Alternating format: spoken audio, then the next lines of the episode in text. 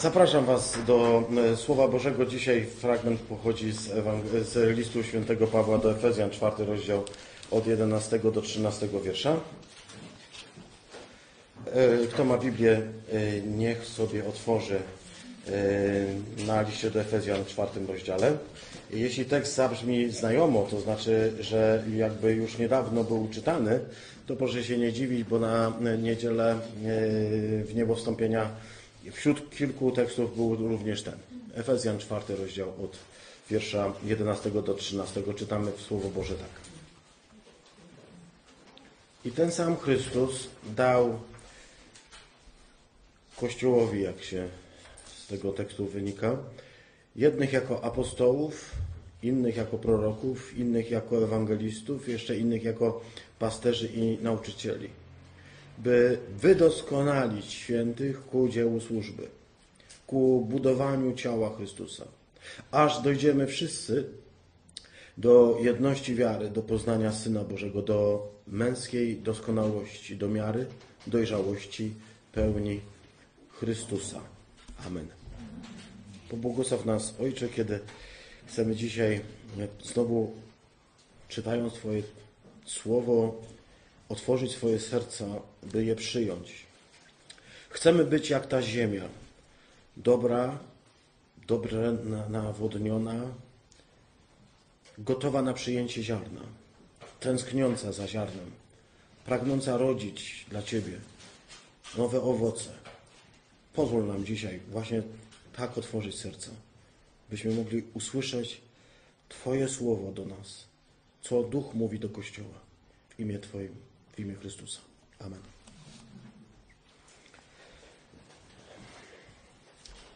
Wybrałem ten tekst, siostry bracia, ponieważ mm, zaczynają się wakacje i pomyślałem sobie, że to jest fantastyczny moment, w którym można zastanowić się, jakie są e- efekty tego całego roku e, szkoły. Wiem, że mm, w momencie, kiedy zamykają się mury szkoły, człowiek raczej nie chce myśleć o tym, że jeszcze coś jest, wspólnego jest. Ale warto sobie w pewnym momencie, myślę, że człowiek, e, który e, właściwie się rozwija, on też chciałby usiąść i zastanowić się, co właściwie przez ten rok się stało. Przez ten rok szkolny, może także przez pewien okres czasu w moim życiu. Czyli czy coś się zmieniło? Jeśli tak, czy to się zmieniło na lepsze, czy na gorsze? Chyba wszyscy tego potrzebujemy, siostry bracia, żeby co jakiś czas podjąć sobie takie zadanie i zastanowić się, w którym miejscu jestem. Czy posunąłem się troszkę do przodu w drodze za Chrystusem, czy raczej gdzieś się zatrzymałem, a nie daj Boże, może cofnąłem? E, Dobrze jest usiąść i zastanowić się nad tym, prawda?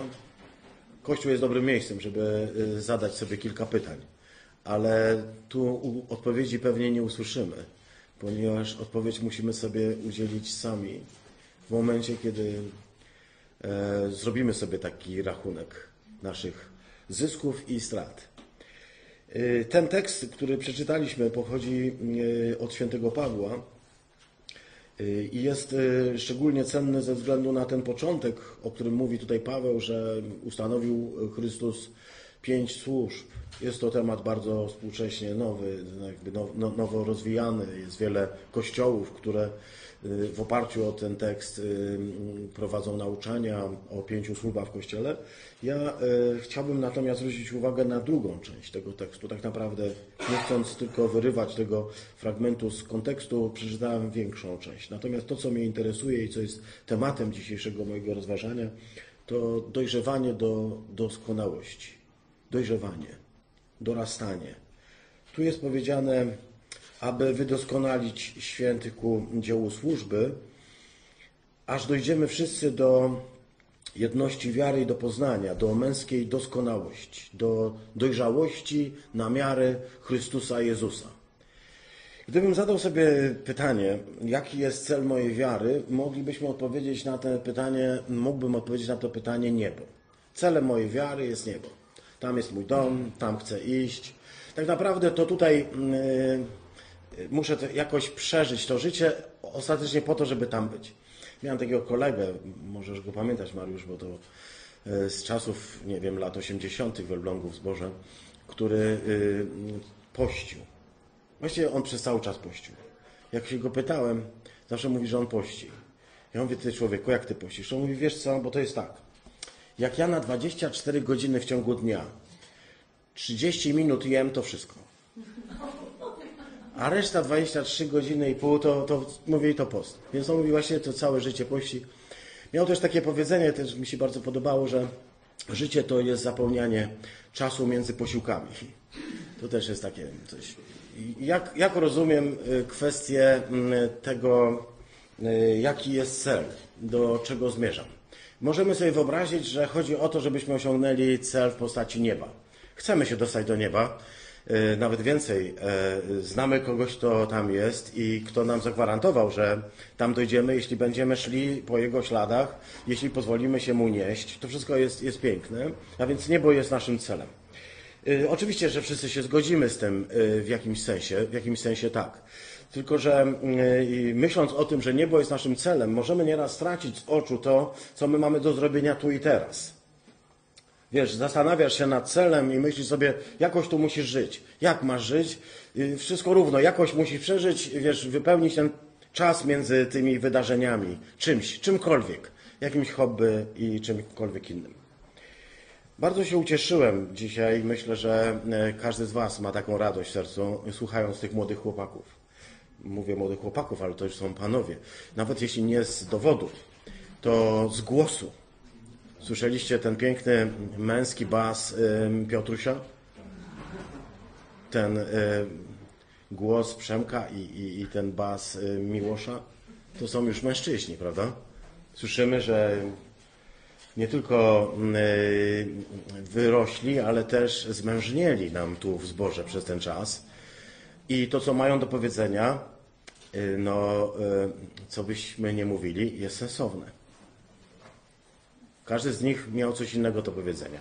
I nie chcę absolutnie tutaj pozwolić sobie na to, by teraz recenzować cokolwiek. Chcę tylko zachwycić się przez chwilkę z Wami razem nad Piotrusiem, który był mm, człowiekiem o tak dużym potencjale ruchu i dynamiki, że właściwie wyglądało na to, że nie ma takiej mocy na niebie i na ziemi, która by go zatrzymała choćby na trzy sekundy w jednym miejscu. Prawda, mamusiu? Człowiek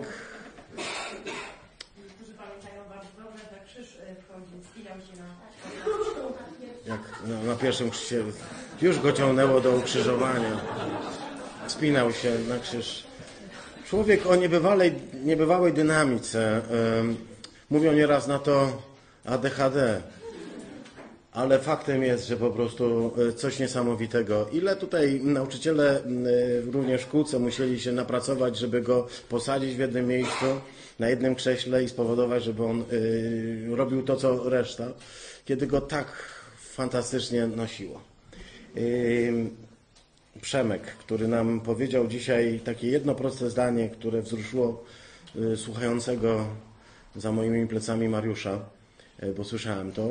Wzruszyło może to za duże słowo, y, poruszyło w jakimś sensie, bo powiedział po prostu zwyczajnie, że się, mówię tu o Przemku, że się zakochał w Chrystusie i, i Chrystus stał się jego miłością. Jeśli ktoś może to powiedzieć z taką odwagą, stojąc przed ludźmi, to znaczy, że rzeczywiście E, to jest przekonywujące. I jeszcze, jeszcze Miłosz ze swoim elaboratem. To też jest pierwszy raz, kiedy słyszę go w takiej ilości słów wypowiadanej. Nie wiem, Sławku, raczej nie, nie wyglądał na człowieka, który przygotowuje sobie kilkanaście stron maszynopisu i jedzie.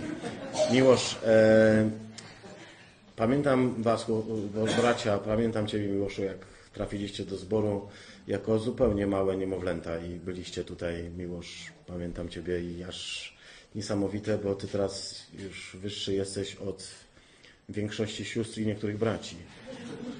Ale też i rozpoznajesz tę służbę i Twoje jeżdżenie do bażantarni na rowerze i czytanie psalmów i czytanie słowa i poruszenie słowem przypomina mi moje osobiste początki życia chrześcijańskiego, kiedy też gdzieś na okolice Góry Chrobrego się wybierałem, by czytać słowo i by tam sam, samemu się modlić. Tak jakoś mi stanęło to wszystko przed oczami, pomyślałem sobie, ta historia się powtarza. Jest znowu ktoś, kto kontynuuje, ale tego y, nie wiedziałeś od po prostu taki jakiś jeden duch w tym wszystkim. y, słuchamy tego wszystkiego i zadajemy sobie pytanie, pytania, y, co jest celem chrześcijaństwa? I chcę powiedzieć, ostatecznie oczywiście dom, osiągnąć, y, wejść do domu, do Ojca. Ale święty Paweł w tym tekście podaje, że e, samo myślenie o niebie i o tym, żebyśmy chcieli być w niebie i żebyśmy mm, tutaj jakoś przezimowali, żeby dotrzeć do tego nieba, to nie wszystko. Chrystus dał swoje służby apostołów, proroków i wszystkich pozostałych po to, by nas uczynić dojrzałymi. Dlatego pozwólcie, że powiem tak, że dojrzałość to jest cel. Dorastanie w Chrystusie, pełnia w Chrystusie. Być jak Chrystus. To jest naszym celem. I nigdy nie możemy się zgodzić na to, by w tym życiu sobie odpuścić. Bo tak naprawdę to życie to jest taki czas, w którym mamy osiągać ten cel. Nie wystarczy powiedzieć, że tego celu nigdy nie osiągnę, nigdy nie będę jak Chrystus. Tutaj jest powiedziane, abyśmy do tej męskiej doskonałości, do tej miary dojrzałości, do pełni Chrystusa, abyśmy do niej doszli.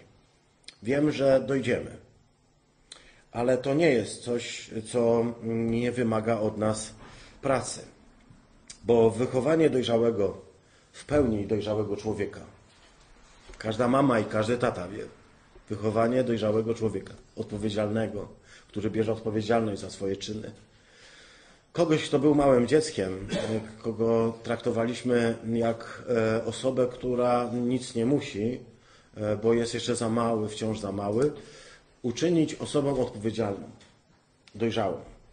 To jest zadanie domu, zadanie szkoły i zadaniem Kościoła. Naszym zadaniem, siostry bracia. Tych, którzy są już dojrzali, dojrzalsi, jest celem naszym jest to, by tym, którzy teraz wstępują e, na ścieżkę Chrystusa i którzy chcą za nią iść, uczynić ich dojrzałymi. Ta dojrzałość ma konkretną twarz. Jest kanon, jest miara, do której dążymy.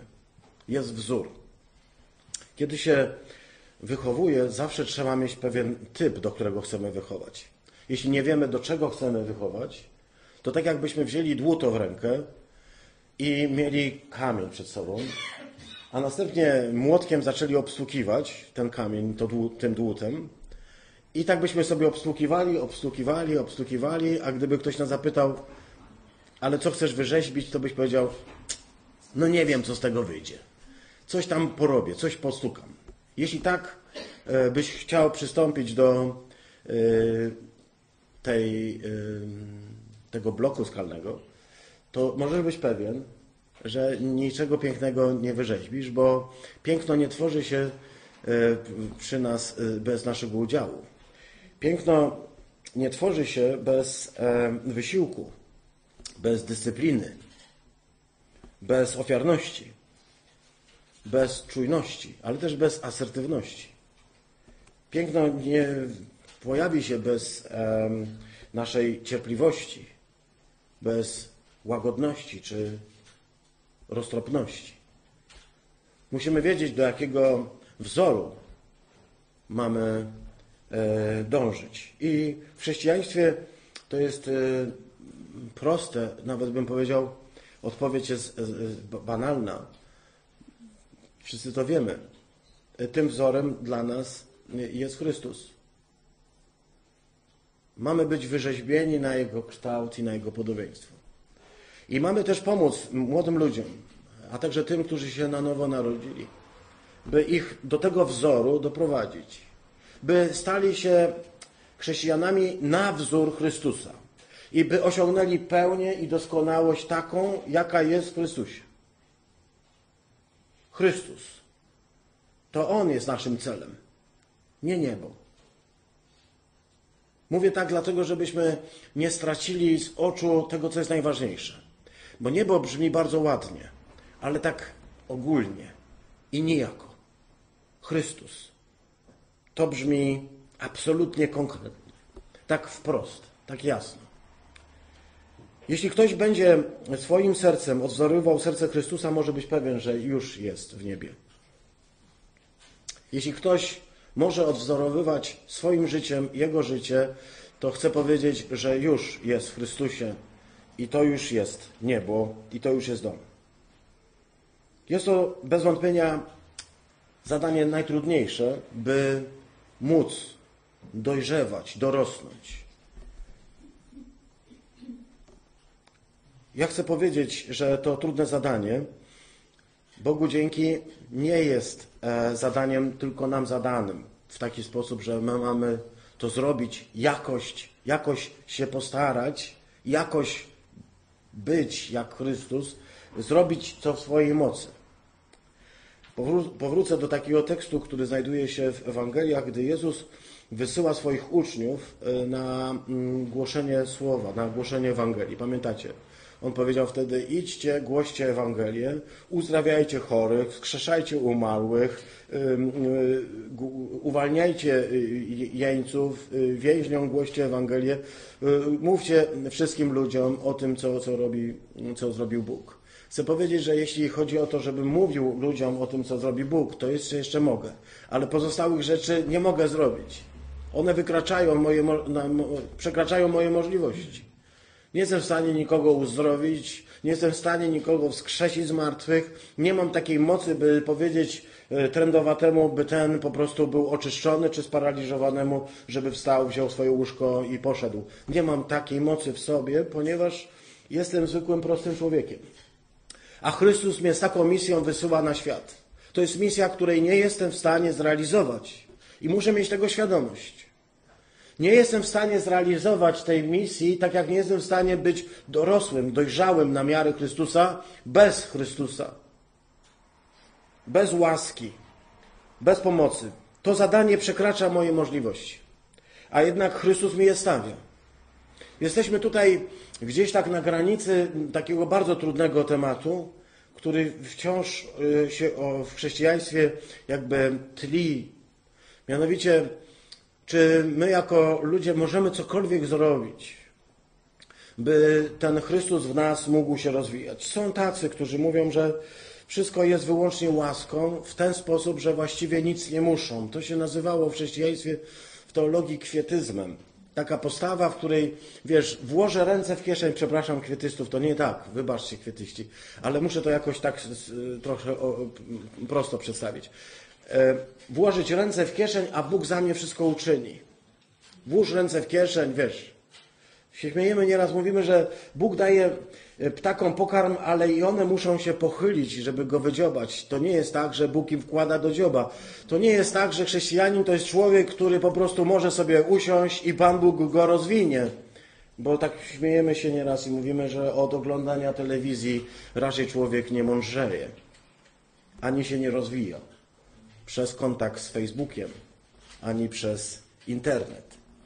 To, co czyni nas dojrzałymi, to kontakt z drugim człowiekiem w wersji, w wersji realnej, ale nade wszystko kontakt z Chrystusem. Jego spotkanie się z Nim. Jego nie spotkasz e, w telewizji, ani w internecie, ani nawet na Facebooku. Wyobraź sobie, on nie ma strony. Z Nim trzeba się spotkać zupełnie inaczej ale tylko bycie z Nim i spotkanie się z Nim gwarantuje możliwość stawania się na Jego obraz i na Jego podobieństwo.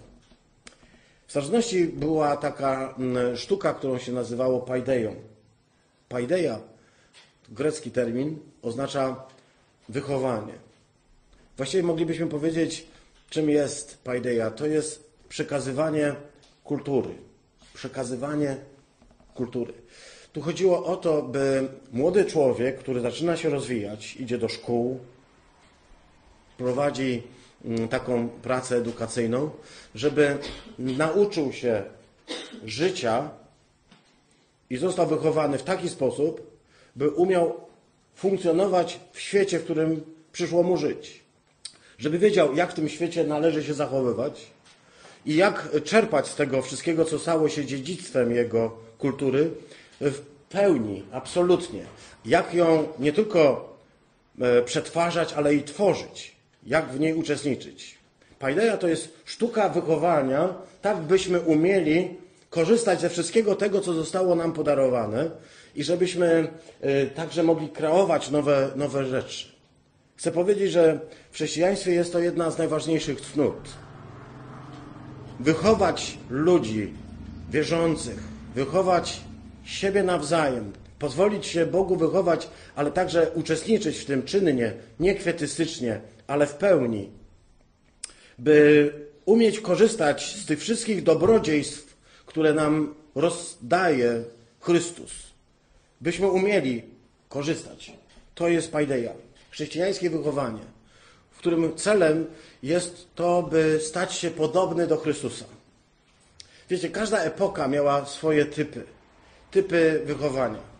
Możemy powiedzieć, że y, widzimy to y, w, praktycznie w każdym momencie. W średniowieczu jest pewien typ wychowania ad y, majorem Dei Gloriam dla większej chwały Bożej. Podpisywano się często tak na obrazach, jak i na rzeźbach w średniowieczu krótkim Y, Soli Deo Gloria, tylko Bogu chwała. Nie wpisywali sobie autorzy swoich imion i nazwisk, bo uważali, że to by ich uczyniło obiektem jakiegoś uwielbienia czy poklasku, więc podpisywali się po prostu z Soli Deo Gloria dla większej czy dla chwały Bożej. Tylko Bogu chwała. Dla większej chwały Bożej. Ad majorem Dei Gloria. Gdy mm, przyszedł czas renesansu, nastał nowy typ człowieka, tak? Człowieka, który jest otwarty na naukę, tak byśmy powiedzieli. Człowieka, który mm, ma e, niesamowite możliwości. Renesans to jest człowiek wszechstronny. Ale potem nastały kolejne epoki. Mamy romantyzm, w którym człowiek wie, że nie wszystko może zbadać szkiełkiem i okiem, że to, co jest najważniejsze, jest niewidoczne dla oczu. Ale potem nastaje czas pozytywizmu. Wcześniej było oświecenie. Jakby ciągle w historii kultury widzimy taką mm, fluktuację, że raz się akcentuje bardziej tą stronę intelektualną i taką byśmy powiedzieli rozumową, umysłową. Innym razem okazuje się, że to człowieka prowadzi y, gdzieś poza granicę i okazuje się, że to, co jest najważniejsze w życiu jest ostatecznie nieuchwytne. A więc człowiek znowu zaczyna szukać tego, co jest głębsze niż tylko to, co widzialne. W Chrystusie mamy do czynienia spotkania z tymi dwoma rzeczywistościami. To, co jest widzialne, z tym, co jest niewidzialne. I nie jest tak, że jedno jest ważniejsze nad drugie. Ponieważ chcemy powiedzieć, że ten, który jest niewidzialny dla oczu, Jezus Chrystus, jest widzialny dla oczu w postaci Kościoła. Jesteśmy Jego ciałem. Obie rzeczywistości są ze sobą połączone. Ale obie rzeczywistości wymagają wysiłku, dyscypliny, ofiarności, jak powiedziałem, cierpliwości, łagodności, wszystkich tych rzeczy.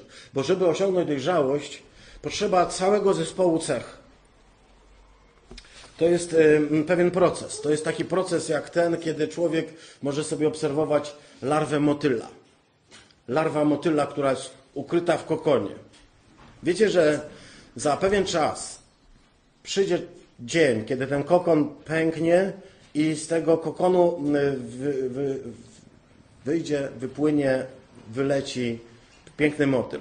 Ale gdybyśmy widzieli taką zwykłą larwę, która zaczyna się otaczać tym kokonem, trudno nam byłoby uwierzyć, że pewne procesy doprowadzą go do, do stanu motyla.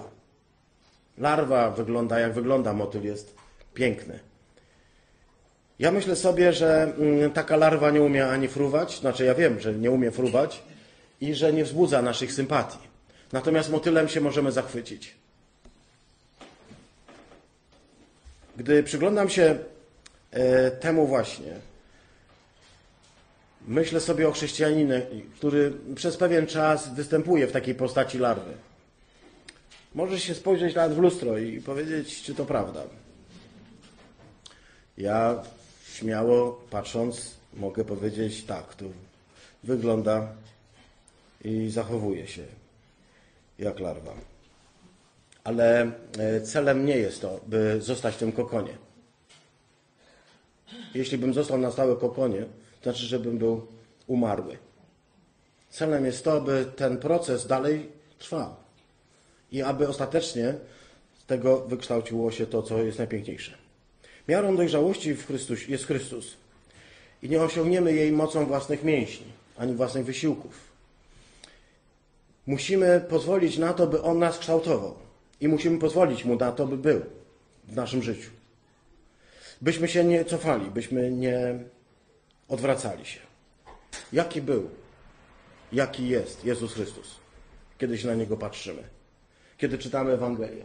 Moglibyśmy powiedzieć kilka rzeczy o Nim, bo to Kościół dzisiaj zwraca swoje oczy na, na ten wzorzec, na ten kanon.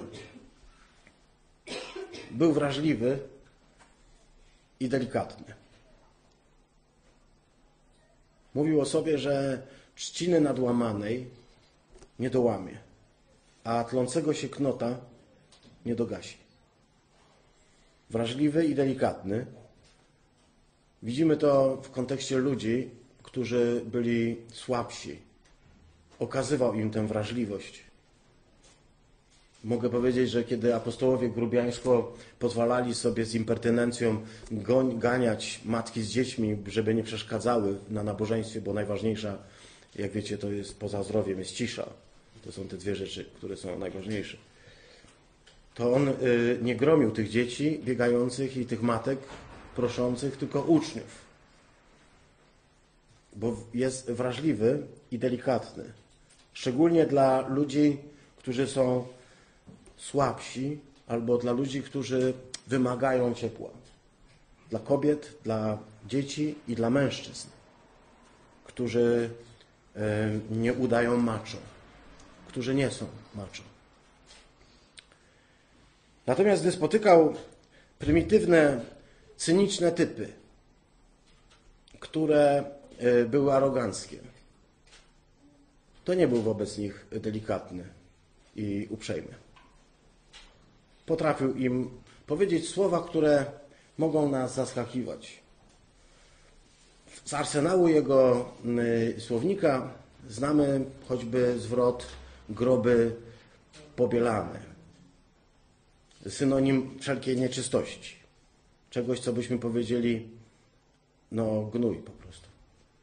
Znamy też sformułowanie plemię żmijowe. I jeszcze kilka innych równie dosadnych, ponieważ na mm, prymitywność i na cynizm, na arogancję można albo nie odpowiadać, albo się przeciwstawić. Nie można być obojętnym. To, że nie odpowiada. Kiedy go wzięto do aresztu i przesłuchiwano, e, kiedy go wypytywano, po prostu zwyczajnie milczał. Milczenie, które e, obserwuję w Chrystusie, e, w sytuacji, kiedy mógł się bronić, kiedy mógł wytłumaczyć swoje racje, kiedy mógł wejść w dyskurs. Przecież to jest samo słowo. Słowo. To On jest słowem. Jest w stanie udowodnić wszystko.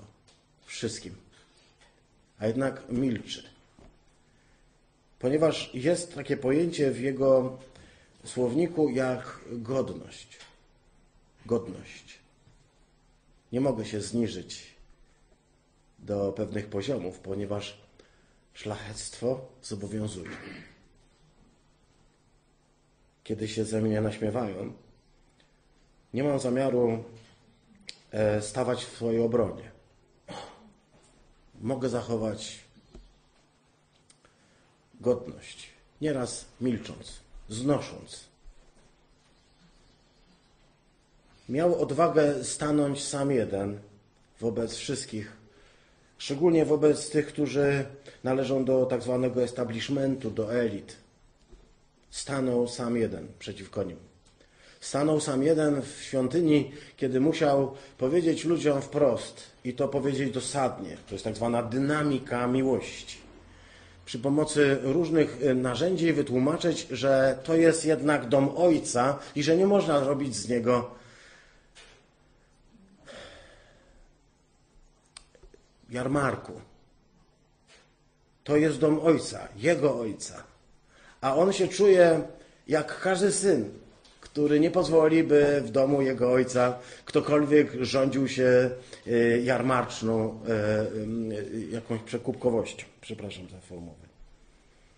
Chcę powiedzieć, że ta dynamika miłości mm, powodowała, że mógł stanąć sam jeden oko w oko, czy to z establishmentem, czy to z ludźmi, którzy, dla których um, robienie interesów także na świątyni, także w relacjach z Panem Bogiem jest czymś naturalnym. Stanął wobec nich oko w oko i nie odpuścił, choć nie wyciągnął miecza, nie chwytał za miecz i nie uczył nas, byśmy chwytali za miecz. Z jednego powodu, bo on sam jest mieczem. Chciałoby się może tak na tym miejscu zaśpiewać, on jest mieczem na całe zło i nadzieją na przyszły rok. Ale to może nie pasuje. Choć tak by się jakoś skojarzyło. Nieskazitelny jak gołąb. I sprytny jak wąż. Ale w tym wężu nieskazitelne serce gołębia. To nie jest ta przebiegłość węża starodawnego, który uwiódł Ewę, bo ten wąż nie miał nieskazitelnego serca. Nie było w historii ludzkości, nie będzie drugiego takiego jak on, doskonałego, mężczyzny, prawdziwego. Drogie panie, chciałbym powiedzieć, że jeśli szukacie mężczyzny swoich marzeń i mężczyzny idealnego, wybierzcie Chrystusa. Poza nim w każdym znajdziecie wady, a nawet wręcz same wady. Ale jeśli szukacie idealnego, to chcę powiedzieć, jest. Ma na imię Jezus Chrystus. Panowie, to prawda?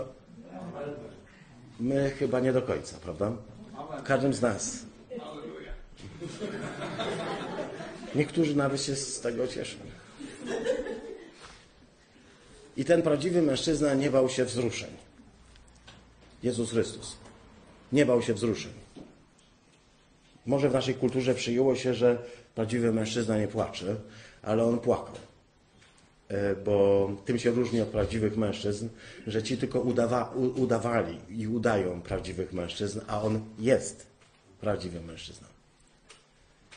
Wzruszył się, kiedy zobaczył swoją umiłowaną Jerozolimę, swoją ojczyznę, swoje miasto, swoich ludzi. Wzruszył się na widok nie murów, ale ludzi, którzy zostaną przez kompletny egoizm, przez nierozpoznanie dróg Pana Boga, przez to, że nie chcą się włączyć w Jego działanie, działanie w działanie ducha. I może także przez to w pewnym momencie że nie rozpoznają, że zbawienie to nie jest kwestia jutro czy pojutrze, tylko dzisiaj, tu i teraz. Dzisiaj jest dzień zbawienia. Jutro może nie, się nie obudzić. Dzisiaj. Kto odwleka sprawę e, bycia podobnym do Chrystusa do, do starości, chcę powiedzieć, że po prostu może się zwyczajnie rozwinąć. Ten prawdziwy mężczyzna nie bał się wzruszeń nieustraszony, promieniujący absolutną doskonałością i mądrością. Był tak związany z ludźmi, że na myśl, że będą zabijane dzieci i kobiety, i mężczyźni, będą krzyżowani, i to widział, nie mógł reagować inaczej. To nie był taki prorok surowy, który wstaje i mówi: Pan Bóg was wszystkich pozabija, a ja będę stał i się cieszył. To nie był taki Jonasz który stanął z boku i chciał się z radością przyglądać, jak Bóg ześle ogień z nieba, bo on miał serce, które czuło.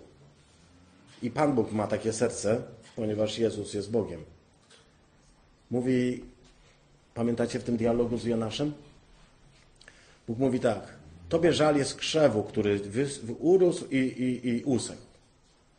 A mi żal jest tych ludzi.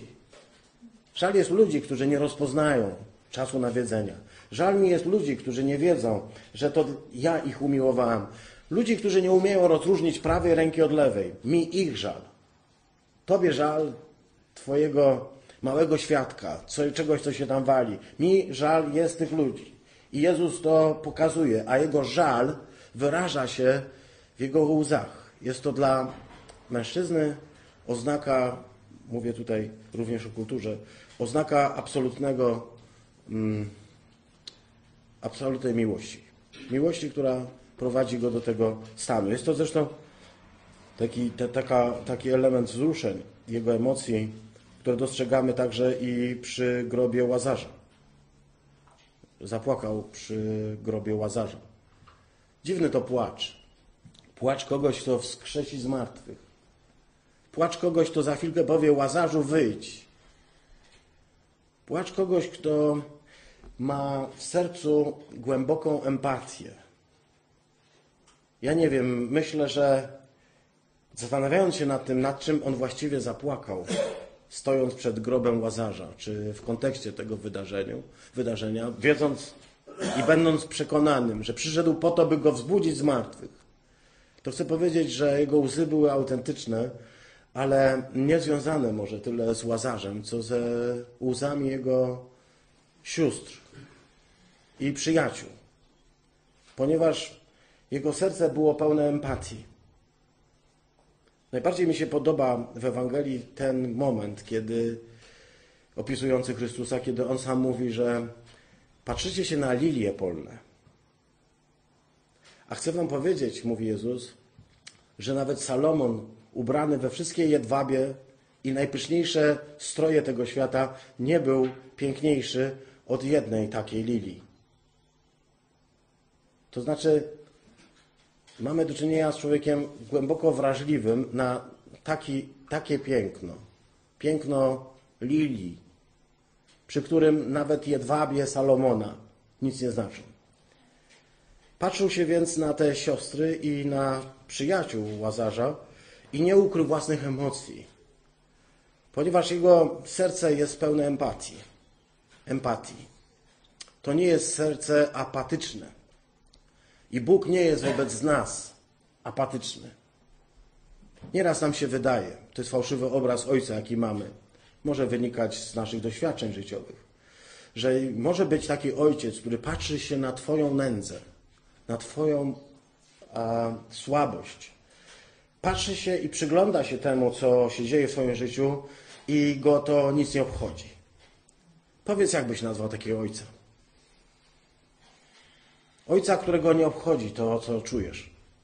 Ojca, który nie interesuje się tym, czy cię boli, czy cię porusza. Ojca, który nie chce ciebie słyszeć. Znamy takich ojców.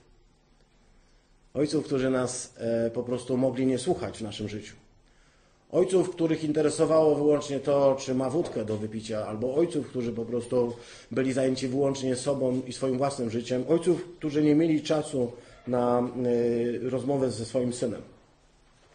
Wśród różnych pięknych rzeczy, które dzisiaj tutaj mieliśmy okazję już usłyszeć, usłyszeliśmy to świadectwo, które powiedział jeden z synów, że się modlił z ojcem wieczorem. I że to było piękne. I że bardzo wiele temu zawdzięcza.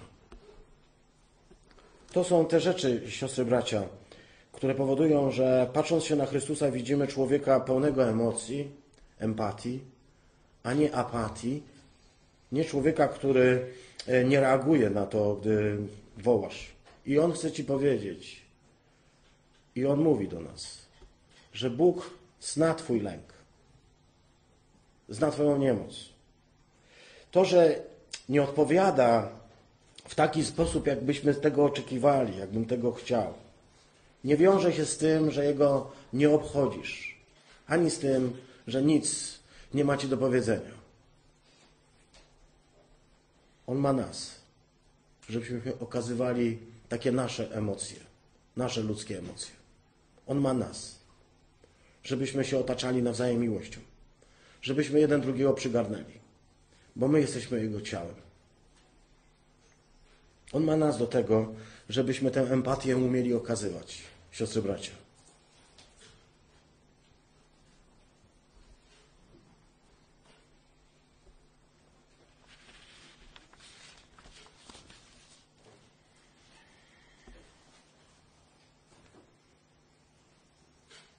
On umie przebaczać.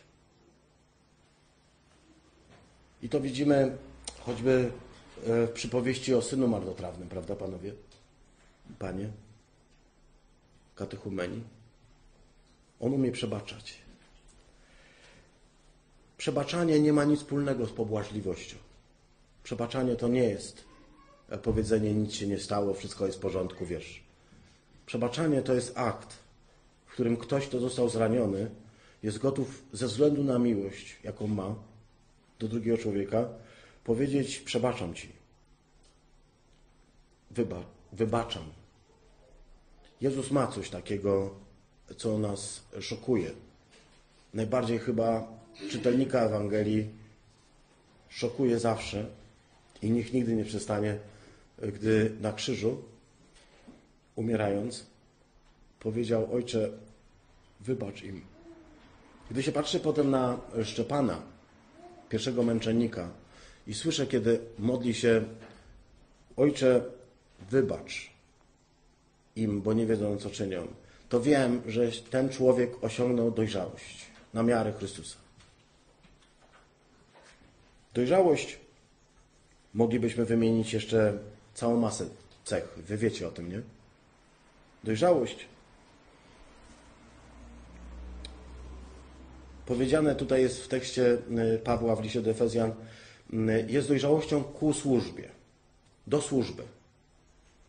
Chrześcijaństwo to nie jest taki stan, w którym po to jesteś chrześcijaninem, żeby ci było miło i żeby ci było miło.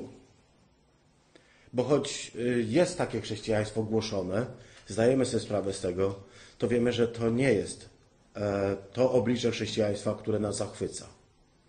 Chrześcijaństwo, które jest skierowane wyłącznie na to, by nam było fajnie, byśmy przeżywali miłe i takie mm, ciepłe uczucia. To jest, y, jeśli chrześcijaństwo, to chcę powiedzieć, chrześcijaństwo na poziomie niemowlęcia. Niemowlęcia, które potrzebuje, żeby go tulić i żeby go kołysać i żeby się nim zajmować. Jeśli takiego chrześcijaństwa pragniemy, to znaczy, że jesteśmy, y, powiedzmy sobie, niemowlętami. Najgorzej, jeśli jesteśmy niemowlętami przez 25 lat, bo to by znaczyło, że jesteśmy niedorozwinięci. Być niemowlęciem jest cudowną rzeczą. Nie pamiętam, ale na pewno, patrząc się na niemowlęta. Ale ma swój czas i swój kres. I cieszymy się, kiedy potem niemowlę zaczyna się przewracać na boczek, na drugi boczek, wstawać, wychodzić z łóżeczka i biegać. To wszystko jest cudowne. Chcemy powiedzieć, że oglądając te wszystkie rzeczy w Chrystusie, widząc Jego um, dojrzałość, tęsknimy za tym, by być podobny do Niego. Ta dojrzałość oznacza odpowiedzialność, ale też i to, że w wyniku mm, tego spotkania ze służbą rodzi się uczynek, urodzą się uczynki. Kościół, który rozwija się duchowo, to kościół, który sobie usługuje, w którym jesteśmy nawzajem dla siebie ludźmi, którzy potrafią się utulić.